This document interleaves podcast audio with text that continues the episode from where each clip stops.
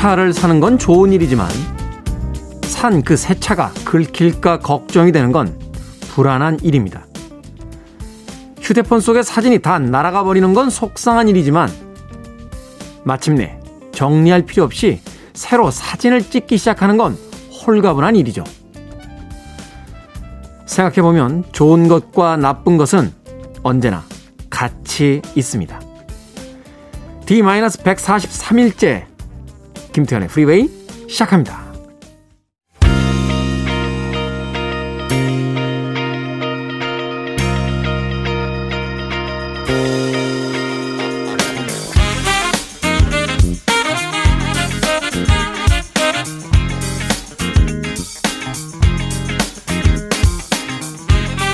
빌보드 키드의 아침 선택 김태훈의 프리웨이 전 클테짜 쓰는 테디 김태훈입니다.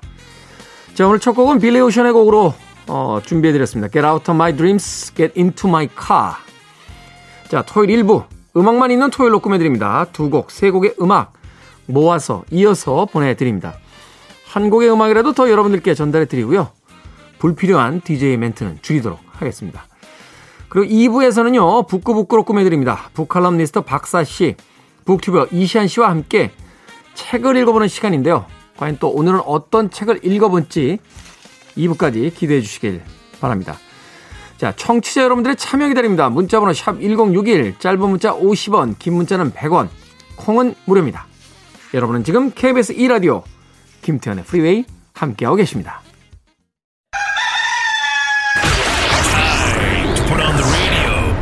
김태훈의 프리웨이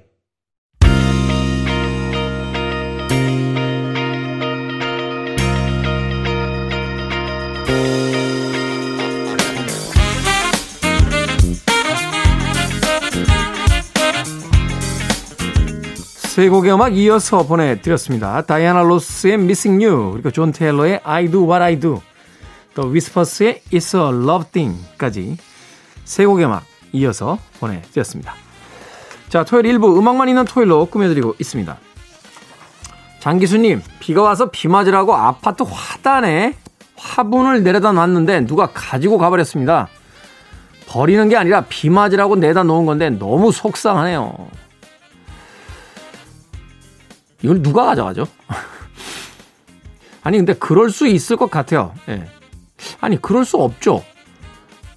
그리고 이제 내다 놓는 물건도 정해진 곳에다 내다 놓잖아요. 화, 화단에다가 놓은 화분을 가지고 왔다. 이건 좀 이상한데요? 어, 그리고 누가 봐도 버리는 화분과 키우는 화분은 태가 좀 다르지 않습니까? 태가? 예. 아, 여기서 태는 제 이름에 들어가는 클태가 아니고요. 예, 이제 모양 할 때, 예, 형태 할 때, 예, 그태 이야기합니다. 모양이 다르잖아요. 어, 그래서 사람의 손이 간 것과 그렇지 않은 것. 음. 직장 다닐 때 저희 상사님이 항상 저한테 그러셨어요. 예. 너또 밑에 사우나 않냐? 예. 태가 달랐거든요. 집에 갔다 오면 옷을 갈아입고 20대 때인가요? 30대 때인가요? 예. 사람들하고 어울려서 이제 술 한 잔 마시다 보면 새벽까지 마시고 집에 갔다 나오면 이제 늦을 것 같으니까 사무실 밑에 있던 사우나에서 자고 올라옵니다. 예. 아무리 아침에 이렇게 샤워하고 막 머리 말리고 올라와도 예. 옷이 어제 입었던 거랑 똑같잖아요. 사람이 이 정도 되면 이제 집에 가야겠다 이렇게 생각해야 될 텐데 그때는 아 집에는 옷을 갖다 놓자 이렇게 생각했습니다. 먼 옛날 얘기네요. 먼 옛날. 예. 음악 좋아하는 사람들하고 같이 그 신촌, 홍대 뭐 이런 데 모여 가지고 어, 회사 끝나고 자기들 일 끝나면 모여서 막 크게 음악 들으면서 막 음악 얘기하고 예. 음악 얘기를 핑계김에 이렇게 잔치면서 예. 밤새 취해가며 음악 듣던 음, 그때의 이야기입니다. 예. 장기수님, 그나저나 그 화분 찾으셨습니까? 아파트 그 엘리베이터 이런 데다가 경고문을 하나 써 붙이세요. 네. 나는 너를 알고 있다. 그러니 재빨리 갖다 놔라. 너도 민망할 테니 해가 진 뒤에 있던 그 자리에 되돌려 놓으면 더 이상 찾지 않겠다. 아 잠깐만 더 이상 찾지 않겠다 이러면은 첫 문장에서 나는 너를 알고 있다라고 한 게 이제 거짓말로 밝혀지니까. 더 이상 너를 괴롭히거나 공권력에 의지하지 않겠다. 이렇게, 이렇게 좀 경고문 하나 써놓으시는 건 어떨까. 이러면 더 겁을 먹고 안 갖다 놓으려나요? 네, 부드럽게. 어머, 저기요. 제가 화단에 비 맞으라고 화분 내려다 놨는데 누가 실수로 가져가신 것 같아요. 전달해 주시면 그동안 저희 아이들 먹이고 재워 주셨으니까 사례금 드릴게요. 이렇게 써놓는 게 낫지 않을까요? 그죠? 역시 사람들 간의 그 통한 이야기를 위해선 네. 웃음과 유머와 예. 약간의 현찰이 있으면 더 좋지 않나 하는 생각 해봅니다. 장 교수님 아무쪼록 집 나간 화분 찾기 바라겠습니다. 자 뉴 슈즈의 음악으로 갑니다. 존 스미스와 발레리 데이라고 하는 이 부부 싱어가 front에 있었던 네, 전면에 있었던 그런 미국의 리듬 앤 블루스 팀입니다. 뉴 슈즈의 I Can't Wait 그리고 쉐렐의 알렉산더 오닐이 피처링한 Saturday Love까지 두 곡의 음악 이어서 보내드립니다.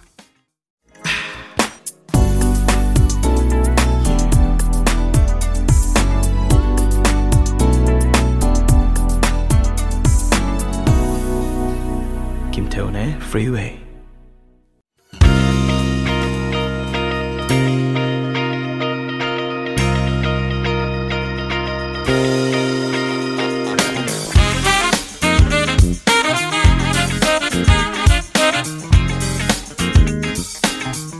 캐린 화이트의 슈퍼워먼 그리고 모르스데이의 피시넷까지 두 곡의 음악 이어서 듣고 오셨습니다.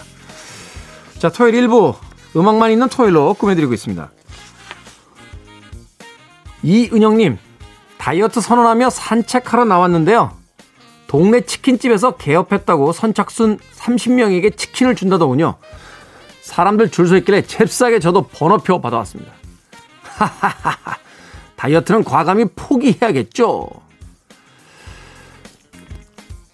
예전에 그 치킨집에 붙어 있었던 그 유명한 슬로건이 생각나군요. 치킨은 살찌지 않아요.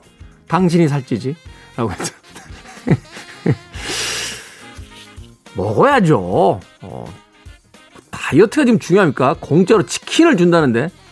예. 치킨은 맛있긴 합니다만 그 튀김옷 입힌 껍질을 좀 발라내고 먹으면 아주 맛있는 살코기니까 아, 단백질이니까 살이 좀 덜 찌지 않을까요? 그리고 양념, 그 단 양념 그게 사실은 이제 탄수화물이니까 그걸 좀 걷어내고 먹으면 좀 낫지 않을까요? 그럼 왜 먹습니까? 예, 치킨을 왜 먹어요, 그럼? 예? 삼계탕 먹지.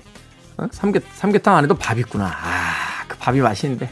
국물에 이렇게 저는 이제 삼계탕 먹을 때 배를 먼저 갈라서요. 아, 이거 되게 아침부터 잔인하다. 아무튼 이렇게 양반다리 하고 있는 그 닭의 다리를 해체한 뒤에 예, 배를 살짝 갈라서 그 팔, 아직도 팔팔 끓고 있는 그솥 안에 그 밥알을 이렇게 이렇게 풉니다. 풀어냅니다. 그리고 생마늘을 이렇게 호락 해서 집어넣죠. 그리고 일단 고기를 먹습니다. 고기를 다 먹은 뒤에 국물에 이미 이제 풀려 있는 그 밥과 예, 열기에 의해서 이제 좀 그 말랑말랑해진 그 마늘을 끝내주죠. 예. 끝내줍니다. 영양식이자 이제 해장. 그럼 또 우리가 모주를 안 먹을 수가 없어요. 예. 그래서 인생은 서클처럼 계속 순환하고 있는 게 아닌가 하는 생각이 듭니다. 야, 동양 철학은 정말 대단한 것 같아요.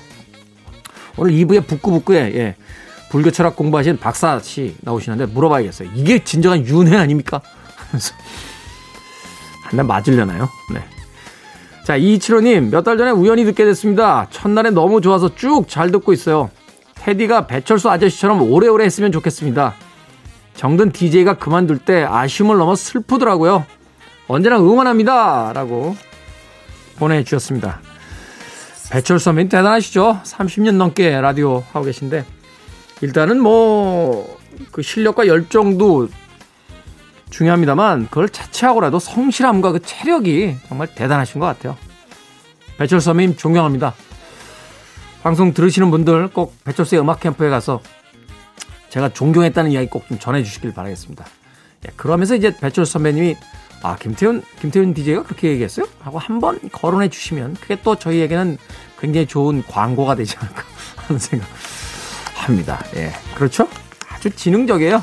예, 아주 지능적인. 선배님 사랑합니다. 꼭 전해주세요. 자, 음악 듣습니다. 롤링스톤스, 할렘 셔플, 그리고 블론디로 갑니다. 랩처까지 두 곡의 음악 이어집니다. You're listening to one of the best radio stations around. You're listening to 김태훈의 Freeway.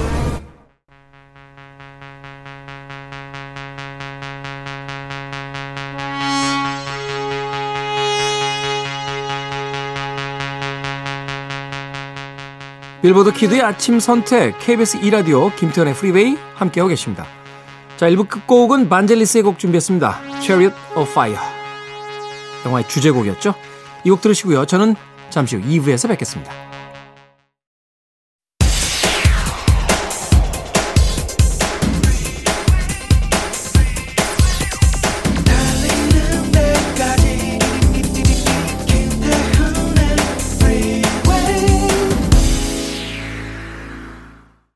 김태훈의 프리웨이 4월 10일 토요일 2부 프리텐더스의 Brass in Pocket으로 시작했습니다. 자, 잠시 후 북구북구 코너 진행합니다. 북튜버 이시안 씨, 북칼럼니스트 박사 씨와 함께 오늘은 또 어떤 책을 읽게 될지 잠시 후 만나봅니다. I want it. I need it. I'm desperate for it. Okay, let's do it. 김태훈의 Freeway.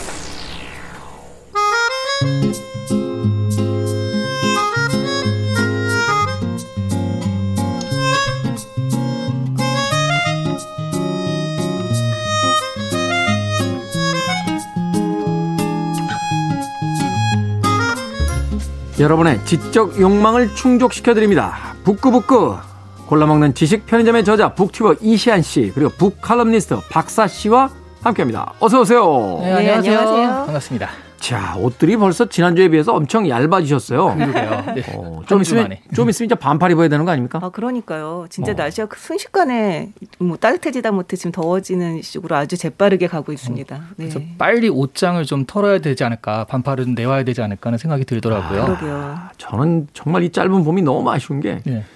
그나마 비싼 옷은 다 봄에 입거든요. 그렇죠. 봄옷을 입을 수가 없어요. 몇 너무 번 뭐. 자켓 자켓 얇은 자켓 이렇게 약간 멋진 거 이런 게 있는데 어, 네. 한번 입고 좀 아껴야지 그러면 바로 반팔이에요.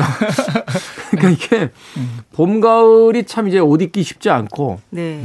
어, 이제는 봄 가을 옷은 살 필요가 없다. 뭐 이런 얘기까지 그런 나오죠. 얘기도 나오더라고요. 네. 사실 진짜로 나오더라고요. 그러니까 옷 파시는 분들이 예전에 우리 사계절이 있어서 굉장히 네. 행복한 나라였다라고 하는데 요새는 반팔에 패딩만 있으면은 뭐 1년 내내 간다. 뭐 이런 이야기도 하시더라고요. 이 그렇죠. 두 계절과 환절기 이렇게 존재할 뿐인 거죠. 그러면. 그렇죠. 이 환절기도 사실 이제 아침하고 낮에 그 일교차가 너무 심하니까 맞아요, 맞아요. 네. 사실은 아침에 약간 얇은 패딩, 낮에는 반팔 이렇게 되는 상황이 지금 된 것 같습니다. 자 오늘은요 정말 유니콘 같은 작품이라 아, 뭐 이런 평을 받고 있는 어, 문학 작품을 한 권 골라봤습니다. 자 영문학을 전공하는 학생들이라면 한 번쯤은 꼭 읽어봤을 만한 그런 작품이 아닌가 하는 생각이 드는데 지난주에 예고해드린 대로 T.S. 엘리엇의 황무지라는 시입니다. 총 다섯 개의 장으로 되어 있는데 제 생각이 짧았습니다. 시라고 해서 어, 좀 가벼울 줄 알고 제가 적극적으로 밀었는데 예, 잘못했습니다. 예, 433행 혹은 434행에 이르는 긴 시입니다. 자, T.S. 엘리엇 어떤 작가인지 이샨 씨의 설명부터 시작해 보도록 하겠습니다. 갈 길이 멉니다 오늘.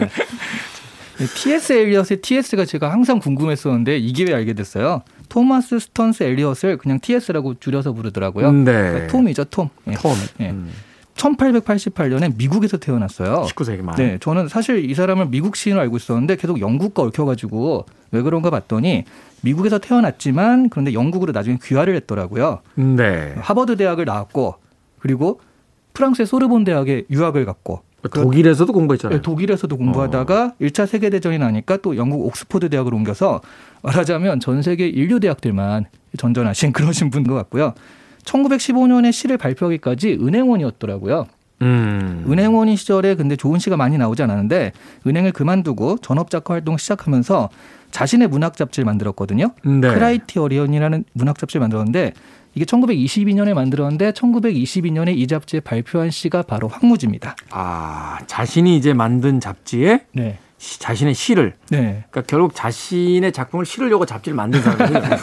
그런 그런 걸 수도 있고요. 그리고 네. 27년 돼서 영국에 귀화한 다음에 1948년 노벨 문학상을 타요. 음. 제가 놀란 것 중에 하나가 이 T.S. 엘리엇이 쓴 그 시 중에 노련한 고양이들에 관한 늙은 주머니쥐의 책이라는 이 시가 있더라고요. 어. 근데 이게 바로 뮤지컬 Cats의 원작이라고 합니다.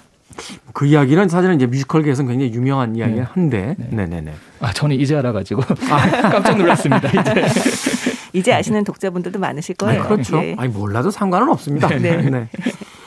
자, 이 T.S. 엘리엇 참 그 이력이 흥미롭습니다. 미국에서 태어났지만 영국으로 귀화했다라고 네, 네. 알려져 있는 시인인데 자, 이 황무지라는 시가 또 흥미롭게도 앞서서 우리가 읽었던 시다르타와 같은 그 연도에 또 발표가 됐던 1922년. 네, 맞아요. 자, 이 황무지라는 시 여러분들에게 좀 여쭤봤더니요. 어, 모더니즘의 뭐 시작이다. 음, 20세기를 대표하는 시다. 뭐 이런 평을 하시거든요. 네, 어떤 네. 점이 이런 평가를 받게 만드는 겁니까? 일단 아주 새로웠다라는 거죠. 아주 당시에, 새로웠다. 네, 그 네, 당시에. 네, 그 시. 그 당시에 이 시가 나왔을 땐, 어, 정말 너무 새로운데? 이게 시가 될 수 있어? 약간 이런 충격적인 이제 느낌을 줬던 거죠. 그래서 그 새로운 시로서 환영을 받았다가 나중에 이제 모더니즘의 뭐 대표작이다. 뭐 약간 이런 이제 평가를 받게 됐던 거죠. 음, 네. 아주 새로운 형태의 시다. 형식의 시다. 네. 이 모더니즘이라고 하는 게 사실 그 20세기 전반의 문학 조류인데 이게 정말 모든 분야에 있어서 그러니까 뭐 예술, 건축, 문학, 뭐 신앙, 철학, 뭐 사회조직, 뭐 일상생활, 과학, 뭐 하여튼 모든 분야에 있어서 이 전통적인 기반에서 아주 급진적으로 벗어나려고 하는 그런 움직임이었었거든요. 네. 네. 그렇기 때문에 실제로 새로운 것이라고 하는 건 엄청 나게 이제 환영을 받을 수밖에 없는 그런 분위기였던 것이기도 하죠. 음, 네. 그렇죠. 얼마나 그 전통으로부터 벗어나고 싶었으면 사조 이름이 모더니즘입니까? 그러게요. 선 긋겠다는 얘기잖아요, 딱. 어? 그럼요. 아, 너- 어. 나는 이제 뒤집겠다라고 하는 아주 의지가 확고하죠. 음. 근데 그거는 지난번에 우리가 그 시타르트 할 때 얘기도 했었지만 그 1차 세계대전이 끝났다는 그것도 굉장히 큰 역할을 하게 됩니다. 그러니까 그, 그 당시 이제 너무나 신물들이 나 있었던 거죠. 이, 이 문명, 여태까지 하여튼 인간의 문명에 대해 신물이 나 있었던 거고요. 음, 네. 사실은 네. 뭐 인간이야말로 가장 위대한 어떤 종족이다라고 주장했다가 자기들이 만든 그 살상 무기로 인해서 그 수십만의 사람들이 수백만의 사람들이 죽어가는 걸 보고 나서 그럼요. 아주 환멸이 생긴 거죠, 말하자면. 그럼요. 게다가 얼마나 세계가 황폐해졌어요. 이 황무지라고 하는 제목에서도 보시겠지만 정말 그 당시에 아주 황폐해진 그런 이제 세계와 그리고 이제 구원이라는 게 있을 것인가 과연 이 상황에서 우리는 구원받을 수 있을 것인가에 대한 어떤 그 전조라고 해야 될까요? 그런 분위기라고 해야 될까요? 이런 것들에 대한 신락 같은 희망 이런 것이 담겨 있는 시라고 할 수 있습니다. 근데 이게 되게 재밌었던 게 제가 요즘에 또 월트 디즈니 전기를 같이 읽고 있거든요. 이때 사람이에요. 네. 월트 디즈니가 그쵸, 이제 또 그쵸. 이때 사람인데 네. 유럽은 완전 황폐화돼 가지고 이렇게 황무지다 이런 얘기가 나오는 반면에 미국은 가장 그 번성하고 자신감이 그렇죠. 넘치고 반사 이익을 얻고 있었죠. 네, 그렇죠. 완전히 반대의 분위기더라고요. 네, 네. 공항이 오기 전까지는 굉장히 대조된.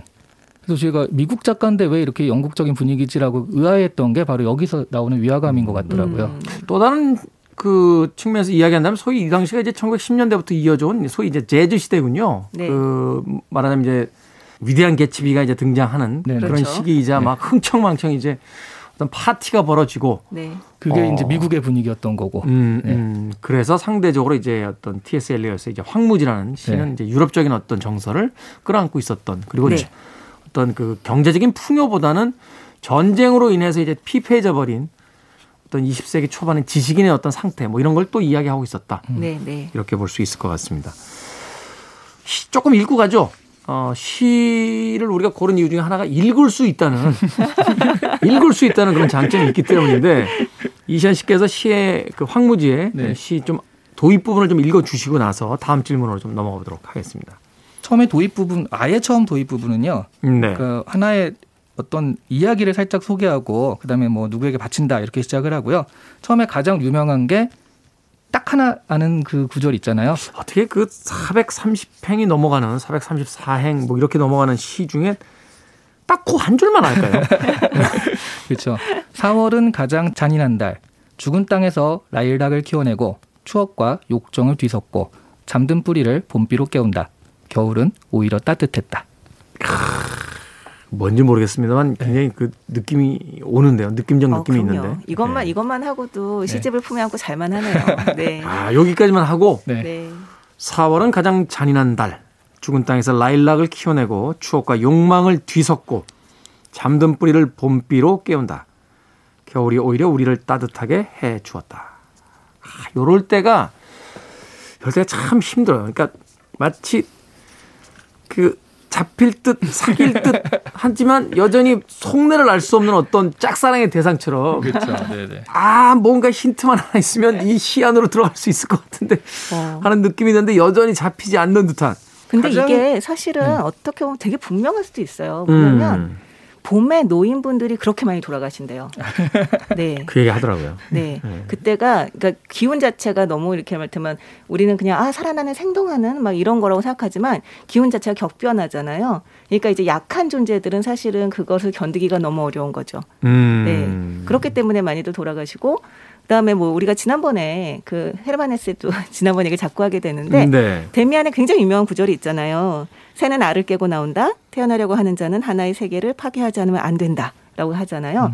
그런 것처럼 어떻게 보면 우리가 봄에서 꽃을 보고 새싹을 보고 아 이렇게 생동하는 생겨나는 것들에 대해서 집중을 하게 되지만 사실은 뭔가 계속 파괴가 그 안에서 이루어지고 있다. 이루어지고 있는 전 시대의 전 그럼요. 계절에 대한 파괴를 이룸으로써 새로운 계절을 이제 만들어내게 된다. 그럼요. 아니 어. 눈도 녹아버리고 겨울 겨울 땅을 깨고 나오는 거잖아요. 이게 사실 음. 새싹이라고 하는 것이 그러면서 본다면 우리는 이 파괴라고 하는 점에 좀 주목을 할 필요가 있지 않을까.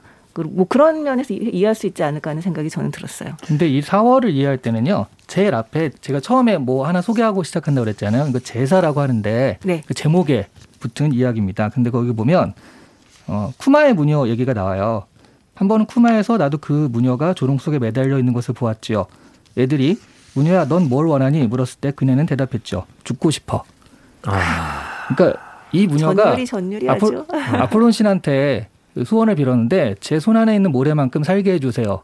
라고 해가지고 천년을 살았는데 깜빡하고 젊음을 달라는 걸 까먹었대요. 음. 그 이게 늙은 상태에서 나중엔 육체가 없어지고 없어지고 해서 목소리만 남을 때까지 그 죽고 싶은 게 이제 소망이 된 거죠. 이 사람은 그러니까 죽는 게 소원이잖아요. 이 사람한테 4월이 재생의 달이니까 네. 잔인한 달인 거예요. 그렇죠. 음. 그러니까 죽도록 내버려 두지를 않는 거죠, 네네. 사실은. 죽도록 죽을 존재들한테 죽도록 내버려 두는 것도 사실 어떻게 보면 되게 자, 자, 자비로운 일일 수 있는데 네. 근데 사실 봄이라고 하는 것은 강제로 깨우는 거잖아요. 다들 자 일어나 일어나라고 하면서요. 아, 그러네요. 아침 7시는 가장 잔인한 그렇죠. 시간. 알람은 울려대고 엄마는 발길질을 시작한다. 네, 뭐 이런 얼- 거죠. 얼마 전에 제가 그걸 봤어요. 요즘 miracle morning이라는 거 굉장히 유행하고 있잖아요. 네. 네. 근데 아침에 일어나 아침에 일어나는 것 자체가 미라클이다. 뭐 약간 이런 얘기라던가 출근을 안 해도 되면 미라클이다. 이런 얘기들을 하더라고요. 참 예. 그, 이걸 유행이라고 해야 되나요? 아니면 포장의 기술이라고 해야 되나요? 저희 때는 5시간 잠 떨어지고 4시간 잠 사당오락. 사당오락 뭐 네. 이랬잖아요. 4시간 어, 잠은 어떻게 알고 있죠? 절대라고 하시는데. 비슷한 세대인 아, 것 참. 같은데 방송 후에는 말씀 놓으셔도 될 것 같습니다. 네. 이제 그런 것들이 있었는데 그때는 그게 굉장히 괴로운 어떤 무엇이었는데 그걸 이제 새롭게 마케팅을 하니까 그쵸. miracle morning 일찍 일어나서 뭘 하자. 그죠. 아, 얼마 전까지 아침형 인간이었었고요. 그러니까 예. 아침형 인간, miracle morning 다 그 분위기는 계속 있었는데 그걸 네. 어떻게 표현하느냐의 문제였던 것 같아요. 네. 그렇죠. 어, 이제야 이제 4월이 왜 가장 잔인한 달인지에 대한 대충의 어떤 정리가 좀 되지 않을까 하는 생각이 듭니다. 그러네요. 저도 이거 가지고 쓸수 있을 것 같아요. 7시는 가장 잔인한 시간. 잠이 들깬 상태에서 엄마의 발길질이 나를 깨운다. 어? 일곱 시는 가장 좋은 시간 아닙니까? 프리웨이가 시작하는 시간이잖아요. 그렇죠. 어, 저분 진짜 사회생활 너무. 잘하셔. 어, 나 지금 오싹했어. 너무, 너무 잘하셔. 이시안 씨 1점. 아, 감사합니다. 한곡 듣고 와서 계속해서 T.S. 엘리엇의 황무지에 대한 이야기 나눠보도록 하겠습니다. 황량함 하면 또 이분 빼놓을 수 없죠. 이기팝입니다. Lust for Life. 펑크록의 대부죠. 이기 팝의 Lust for Life 듣고 오셨습니다. 자, 빌보드 키드의 아침 선택, KBS 2 라디오, 김태훈의 프리웨이, 북구북구, 이시안 씨, 그리고 북칼럼니스트 박사 씨와 함께 이야기 나누고 있습니다. 자, 황무지 읽다 보니까 쉽게 읽히는 시는 아니다 하는 생각이 드는데 이 시에 수많은 이야기와 또 전설 같은 이야기들이 이렇게 인용이 돼 있습니다. 네, 네. 이렇게 인용된 이유는 또 뭐고 또 이 인용된 시, 그 이야기들을 모르면 또 이 시를 이해하는데 지장이 있는지 그걸 좀 그러니까 참 알려주신다면. 신데 각주가 엄청 붙어 있어요. 음. 그러니까 그거 설명하느라고. 네. 엘리엇 자체의 각주도 있고 네, 또 맞아요. 번역한 사람의 각주도 있고 해가지고 네, 네. 시보다 각주가 많은 듯한 느낌도 있어요. 시라는 게 어떤 읽어나가면서 낭독을 하면서의 그 느낌적 느낌인데 네, 네. 이거를 주석을 읽다 보면 시가 이제 그 느낌이 잘 살까 하는 근데 생각 저는 듭니다만. 정말 정말 부러웠던 게 그거였어요. 그러니까 뭐냐면 이 당시 이 시를 쓸 때 이 시인이 독자로 상정한 사람들은 굉장한 교양인들이었던 거죠. 아. 사실은 다 알고 있는, 그러니까 이 정도는 우리가 다 알고 있어. 이, 이 신화, 이 불경에 나오는 뭐 이를테면 이야기, 뭐, 불- 뭐 불의 불의 설교, 뭐 아니면은 무슨 여기 뭐 이게 뭐 작품들만이 아니라 뭐 섹스피어 뭐 이런 작품들만이 아니라 무슨 히에로니머스 보쉬의 그림 뭐 이런 음. 것들 있잖아요. 정말 당시에 그 교양인들이 다 향유하고 있었던 어떤 문화 거기에 그 기반을 해서 시를 썼다는 거죠. 마치 그 괴테의 어떤 그 파우스트 같은 이런 글들 보면 네. 하여튼 독일의 어떤 고전이라든지 유럽의 어떤 신화 이런 거 모르면 해석이 안 되잖아요. 그렇죠. 그렇죠. 그렇게 반항하듯이. 근데 아. 지금 우리는 너무 낯선데 당시 사람들은 다 알고 있으니까 이게 일종의 그 골리앗의 어깨 위에 올라간 다윗처럼 음. 그러니까 한마디 하면 아 그거 하고 알아듣는 사람들 사이에서 그냥 한마디만 하면 되는 거죠. 그러니까 이 시가 그냥 시 자체로만 보면 하나의 그냥 한 그루의 나무처럼 보이지만 그것을 그 당시에 듣는 사람들은 그 거대한 뿌리를 같이 느끼면서 들을 수 있었다, 읽을 수 있었다는 얘기인 거죠.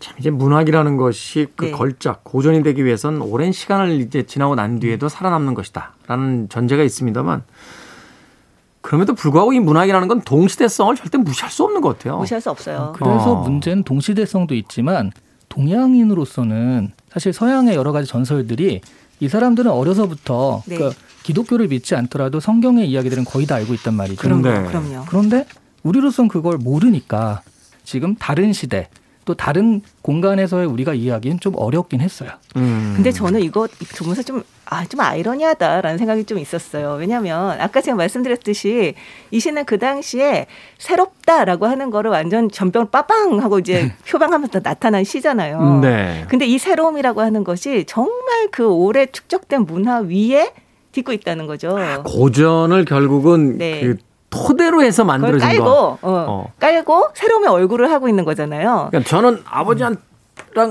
이야기하고 싶지 않아요. 아버지 세대들의 가치관도 경멸하고요. 저는 독립할 거예요. 나갈 거예요. 했는데 자, 원룸은 주세요. 원룸은 아버지 돈으로 얻은 거죠.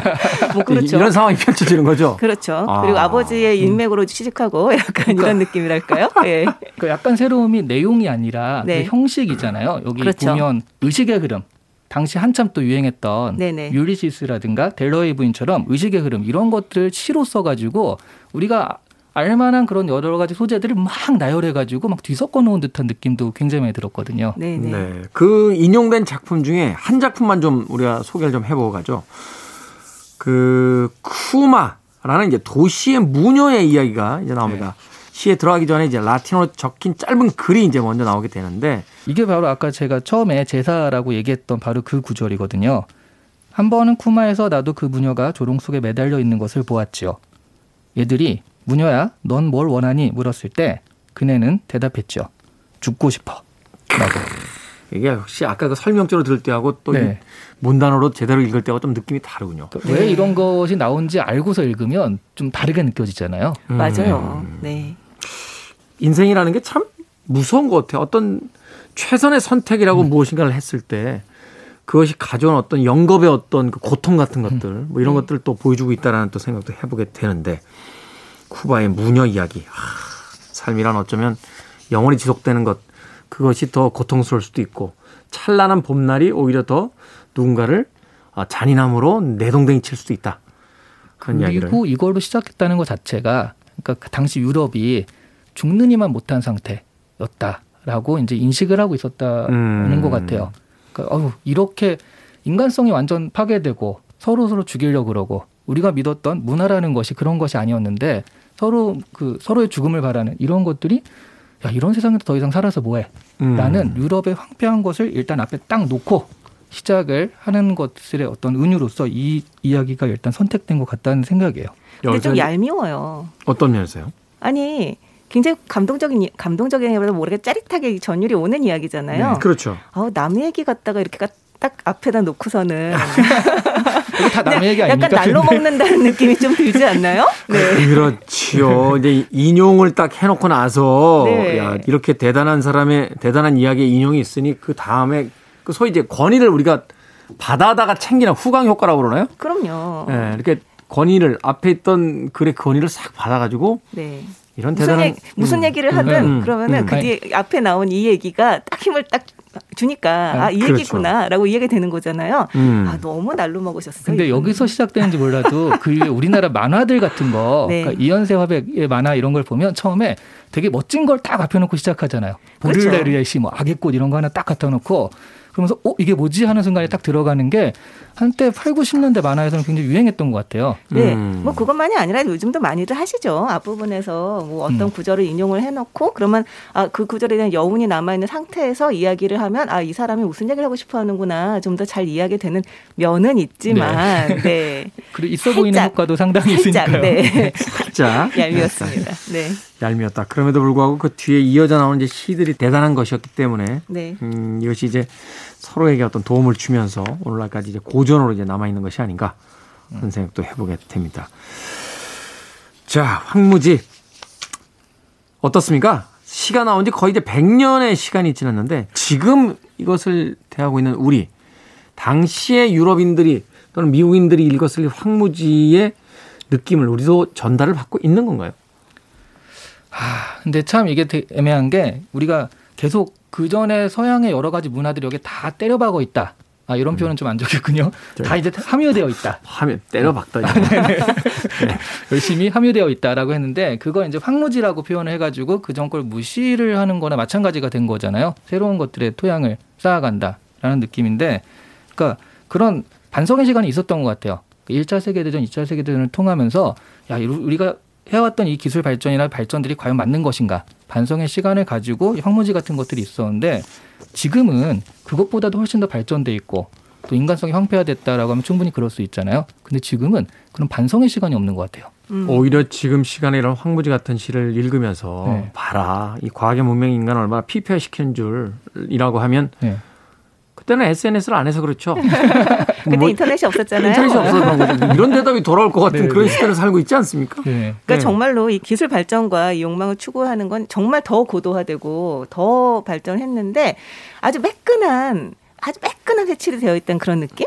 그러니까 음. 그렇기 때문에 사실은 이 황무지라는 시에서 보고 있는 어떤 날것의 어떤 그런 아주 고통스러운 그 모순이나 썩어가는 환부랑 이런 것들이 지금 보이지 않는 거죠 우리한테는 음. 그렇지만 그 과연 없느냐 라고 말을 한다면 그건 정말 아니거든요. 네. 그렇죠. 그런 면에서 저는 그러니까 이 황무지라는 시가 그 당시에는 굉장히 정확한 시였을 수 있는데 이 시가 이야기하고자 하는 것을 지금 현재 우리의 문제를 얘기를 하려면 우리의 시가 필요하다. 새로운 시가 필요하다. 약간 그런 생각이 좀 듭니다. 네. 네. 가령 그 당시에 이 시가 네. 새로웠듯이. 네.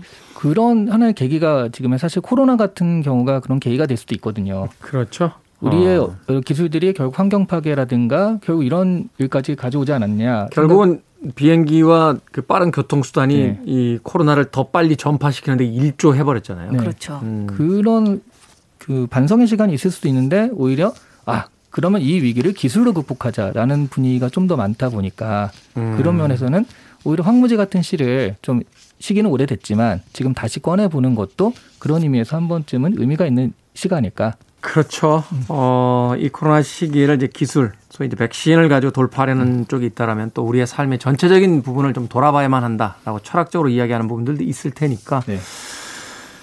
그러네요. 어, 세상에 황무지였을 때는 지식인들의 사유가 있었는데 세상이 풍요로워지자 우리는 그만 취해버린 게 아닌가 하는 생각이 들 때도 있습니다.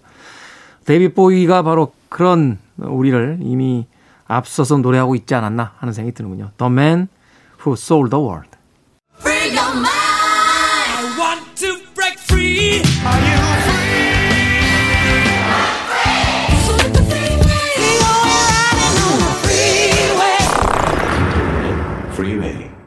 빌보드 키드의 아침 선택, 김태훈의 프리웨이, 북칼럼니스트 박사 씨, 그리고 북튜버 이시안 씨와 함께 토요일 코너 북구북구 진행해보고 있습니다. 자, 오늘은 만만하게 생각하고 붙었다가 혼쭐이 나고 있는 T.S. 엘리엇의 황무지 네, 이 이야기 계속해서 나눠보도록 하겠습니다. 앞서 이야기 드렸습니다만 꽤나 긴 시인데 네. 어, 우리가 알고 있는 그 첫 문장, 아, 그첫 문장으로 알려져 있는 그 문장 이외에 이제 다른 부분에서 좀 저에게 소개해 주시고 해석해 주실 부분이 있다면 하나씩 좀 부탁을 뭐 드려보도록 하겠습니다. 되게 아름답다 그런 게 아니라 저는 되게 좀 인상 깊었던 게 이게 다섯 장으로 돼 있잖아요. 이 장의 네. 체스놀이라는 장의 마지막쯤에 보면 이게 시가 될 수 있다고 하는 그런 구절이 나와요. 그러니까 여자 두 명이 서로 이야기를 하는데 밖에서 술집 바텐더가 뭐 문 닫을 시간이 됐으니까 이제 그만해라고 계속 얘기를 하고 있는데 이 둘이 어 그런 좀 하류층의 대화거든요. 그래서 뭐 누가 오는데 거기에 대해서 말하자면 성적인 대화.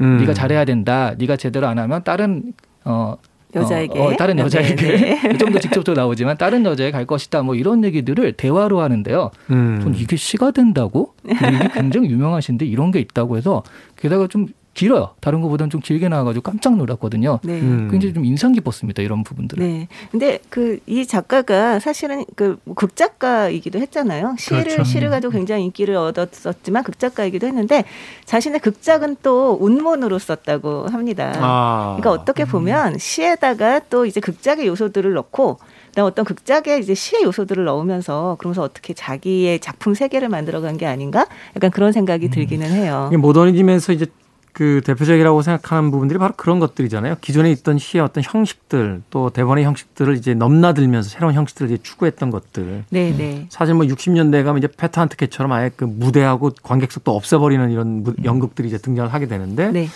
바로 이 T.S. 엘리엇의 황무지는 그때까지 있었던 어떤 그 장르의 형식들을 이제 넘나들므로써 어떤 모더니즘을 좀 실험을 했었다 이렇게 볼 수도 있는 거네요. 네. 그런 내- 면에서 내용- 아니, 내용적으로도 제가 이게 도대체 왜 이런 게 있나 해가지고 찾아봤거든요. 그랬더니 이런 식의 해석을 하더라고요. 그러니까 성이라는 게 원래 생명이잖아요. 네. 생명이 잉태되고 다음 넘어가야 되는데 여기서는 그런 것이 파괴된 쾌락만 남은 성. 쾌락, 뭐 판매되는 어떤 상품으로서의 성, 네, 네. 뭐 이런 것들만 이제 남아 네, 있다. 그러면서 가치가 이렇게 전환되었다라는 것을 또 이런 대화에서도 보여준다라고 하더라고요. 네. 근데 정말 뭐랄까 이렇게 읽고 나서는 생각은 아 이것이 다 어떠한 맥락 안에서 이런 얘기가 나왔을까를 생각하지 말고 그냥 읽는 수밖에 없을 것 같아요. 그러니까 이게 그래서 복잡한 시고 네, 주석을 네. 동원해야만 하는 시로 이제 알려져 있는데 네. 그렇다면 그 이야기 조금 더 해보죠. 이게 다섯 개의 장으로 이제 구성이 돼 있단 말입니다. 네. 이 구성에 대한 어떤 이야기를 좀 해주시면 전체적으로 흐름을 좀 이해할 수 있기가 편하지 않을까 하는 생각이 좀 들어요. 아, 네. 그 전에 제가 그 불의 설교 부분을 잠깐 말씀드려야 되지 않을까 싶습니다. 음, 네. 불교에 관심 있는 사람으로서 부처가 했다는 불의 설교가 도대체 뭐냐? 아, 눈이 이게 너무 반짝반짝하신데요. 아, 지금. 갑자기 오늘 오- 이번 시간에서 제일 반짝거리지 않습니까? 이걸 아셔야지 이 다섯 개의 장에서 이 3부가 이해가 되고 그리고 다음 음, 네. 넘어갈 수 있지 않을까라는 생각이 좀 들어서요. 이 불의 설교는 이 부처님이 그러니까 그 불을 숭배하는 종교를 가진 사람들을 만나서 했던 설교라고 합니다. 네. 그런데 이제 그 배화교죠. 조로아스터교예요. 조로아스터교? 예, 조로아스터교의 그 까사빠 형제들을 만나서 했던 설교인데요. 거기에서 이 사람들이 가지고 있는 감각에서 오는 집착 있잖아요. 뭐 이를테면 아니비설신이 뭐 이런 그 음, 음. 눈, 코, 귀 이런 감각에서 오는 집착들이라고 하는 것을 불에 비유를 하면서 불타고 있다. 어, 지금 너희를 불타고 있다. 그래서 이 집착의 불을 끄고 번뇌에서 벗어나야 한다라는 이야기를 했던 설교라고 합니다. 그리고 이제 불교에서는 삼계 화택이란 말도 하는데요. 이 세 개가 전부가 불타고 있는 집이다라고 네. 얘기를 하는 거거든요. 그러니까 어떻게 보면 여기에서 우리가 단순히 이 힘들다, 살기가 힘들다, 막 척박하다 이런 것만이 아니라 이 안에서 계속 어떤 일어나고 있는 욕망이라던가 아니면은 이 이야기 속에서 일어나고 있는 어떤 생명이라는 이름으로 흔들리고 있는 이것에 대한 버거움, 힘듦 이런 얘기들도 하고 있잖아요. 그런 면에서 이 불교의 이 불의 설교라고 하는 걸 가져온 게 아닐까라는 생각을 저는 좀 하게 됐어요. 음. 이게 3장의 이야기인데요. 그 1장부터 5장까지 있잖아요. 네. 1장이 죽은 자의 매장은 정말로 그냥 황무지 자체를 좀 묘사하는 시체도 나오고 시, 그 시체를 또 개가 파먹을 수 있다 뭐 이런 얘기까지 나오는 황무지 자체를 묘사하고요. 2장은 체스놀인데 이런 게 아까 그 성적인 그런 이야기들 생이 성으로 바뀌는 이런 형태의 그 정신적인 가치관의 좀 무너짐 이런 것들을 얘기하는 것 같아요. 그리고 3장을 나온 게 방금 말씀하신 불에서 외교고 4장 수사가 뭐 그러니까 이걸 왜 수사라고 번역했을까요? 레토릭가 있는데 그냥 어, 물 숫자에 죽을 사자예요. 그러니까 수장되는 그런 느낌인 것 같은데. 이걸 수장이라 그죠? 수장이라고 사- 이야기하는 게 더 정확하죠. 네, 근데 네. 수사라고 하면 정말 수사? 너무 여러 가지 그 다른 의미들이 그렇죠. 예, 네. 느껴져서 그래서 사장 그렇다고 익사라고 하긴 또 이상하잖아요. 그것도 좀 그렇죠. 네, 시에서는 네. 약간. 네. 근데 네. 사장 수사 같은 경우에는 이게 여러 가지 해석들이 좀 많아요. 그래서 어쨌든 죽음을 암시하니까 이게 희생적 죽음이다, 재생이 없는 죽음이다, 뭐 이런 식으로 암시를 하고 있고 5장이 천둥이 한 말이거든요. 여기서 이제 말하자면 그래도 이 황무지에서 우리가 어떻게 해야 되는지에 대한 얘기를 하는데 그게 약간 동양적인 지혜에서 찾고 있죠. 네. 음. 주라, 공감하라, 자제하라 이렇게. 네, 그게 이제 오파니샤드에서 구성을- 아. 나온 이야기인데요. 또제 눈이 반짝거리지 않습니까? 이게 다섯 장의 구성이더라고요. 네. 그래서 저는 이 마지막 부분이 굉장히 좋았어요, 사실은. 이 우파니샤드에서 가지고 온 이야기인데 아주 우리는 그러니까 살아날 것이다. 우리는 이제 봄을 맞이했으니까 이제 기운차가 일어날 것이다. 이 이야기가 아니라 정말 그 아주 미약하게 하지만 놓치지 않은 희망에 대한 이야기를 하고 있는 거거든요. 그러니까 뭐 여기 우파니샤드 신화에서 그런 얘기를 했다고 해요. 뭐, 여- 뭐 천신이나 인간이나 악마가 가서 천둥에게 그 신에게 물어봤다고 얘기를 하는데 뭐 물었더니 그 답을 그냥 다라고 말을 했다고 하는데 그 각자가 다 자기 나름대로 알아들은 거죠. 근데 그게 아까 말씀을 하셨듯이 어, 자제하라, 주라, 공감하라. 이 세 가지 이야기였는데요. 어떻게 보면 우리가 이, 이 황무지에서 살아날 수 있는 방법은 그것만이 있는 것이 아닌가, 거기에 있는 것이 아닐까라고 하는 면에서 이 마지막 절이 저는 굉장히 좀, 어, 현실적으로 희망적이었다라는 생각을 좀 하게 됐어요. 저는 이 다섯 개의 구성이 있는 이 황무지를 다시 한번 읽어나가면서 어떤 느낌이었냐면 마치 어떤 사건에 의해서 피폐해진 한 주인공이 자신의 그 피폐해진 삶의 해답을 찾기 위해서 떠나는 어떤 그 서사시 같은 말하자면 그 로드무비 같은 그런 느낌이었거든요. 이 감정선이 그 이어지면서 또 마지막에 어떤 지금 말씀하신 뭐 자제하라 주라 또 그 공감하라라는 이제 대목에까지 대사에까지 이르게 되는 과정 자체가 마치 길을 떠난 나그네가 이곳저곳을 기웃거리며 나의 욕망의 본질은 무엇이고 또 이것을 어 내가 이 욕망 속에서 어떻게 소외돼 왔고 또 그것을 해결하는 방법은 무엇인가를 현인들에게 좀 묻고 있는 듯한 그런 구성으로 이어진 것 같아서 그냥 시의 인상이 뭐라고 할까요? 좀 낭만적인 감정적 어떤 시로 들어갔다가 네. 거대한 어떤 그 흐름을 타고 이렇게 이리저리 흘러다니는 듯한 그런 느낌이 좀 있지 않나 또 생각이 듭니다. 그러니까 지금 그 말씀하신 느낌이 어, 굉장히 좀 정확할 수 있다라고 보는 게 또 이 시를 어떤 식으로 해석을 하는 게 있냐면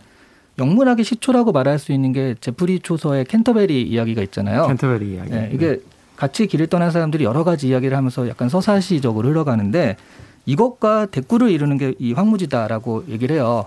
그래서 어, 말하자면 거기서 캔터베리 이야기의 처음이 4월이 오면 가뭄에 메말랐던 3월의 대지를 감미로운 소나기로 적셔주고 산천초목의 젖줄을 대어 온갖 꽃을 피게 하나니라고 하면서 4월을 굉장히 아름답게 시작하는 날로 묘사했는데 여기는 반대로 4월은 죽음에다 이렇게 묘사하고 시작을 하잖아요. 그러면서 대꾸를 이뤄가지고 근데 마지막엔 또 희망을 찾아가는 것이 그런 것과 좀 같이 읽을 수 있다라는 얘기도 있어요. 음. 흥미롭네요. 네. 네. 어쨌든 저는 이게 아까 말씀을 드릴 때 이 당시의 독자들, 이 교양인으로서의 독자들이 굉장히 공감할 수 있는 이야기들을 바탕으로 하고 있다라고 했는데 정서적으로도 굉장히 공감할 수 있는 바탕이었던 게 아닐까 라는 생각이 들어요. 그 오랜 전쟁에서 힘들고 지쳐 있는 상태에서 어쨌든 살아가야 하는 사람들.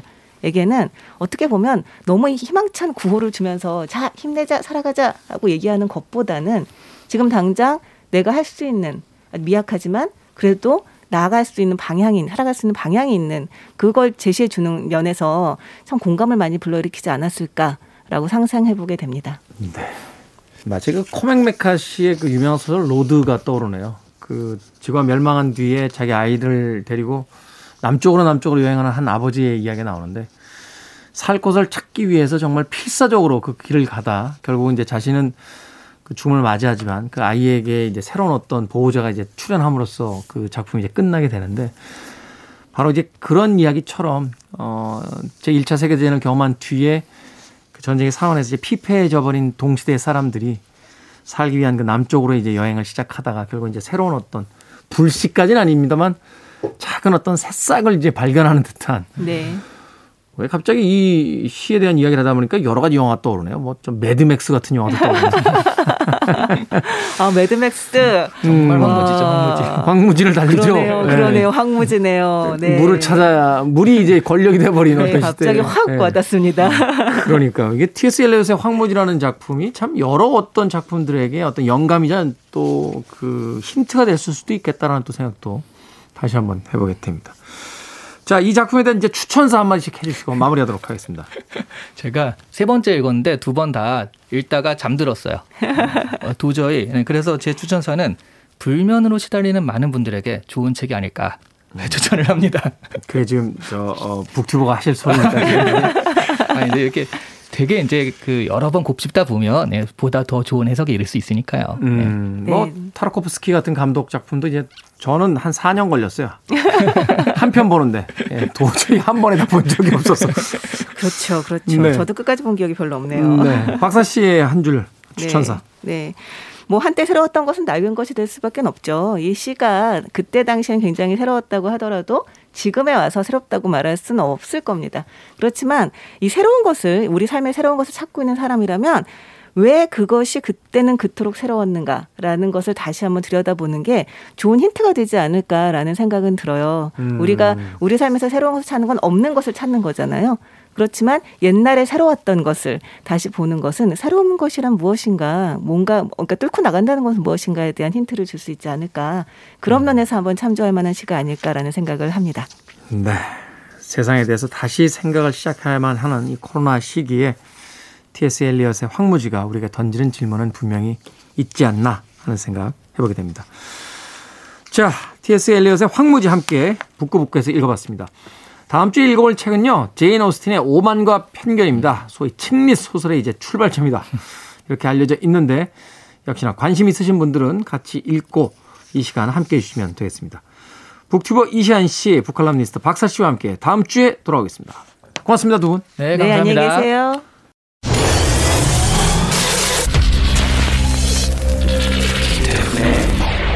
Freeway.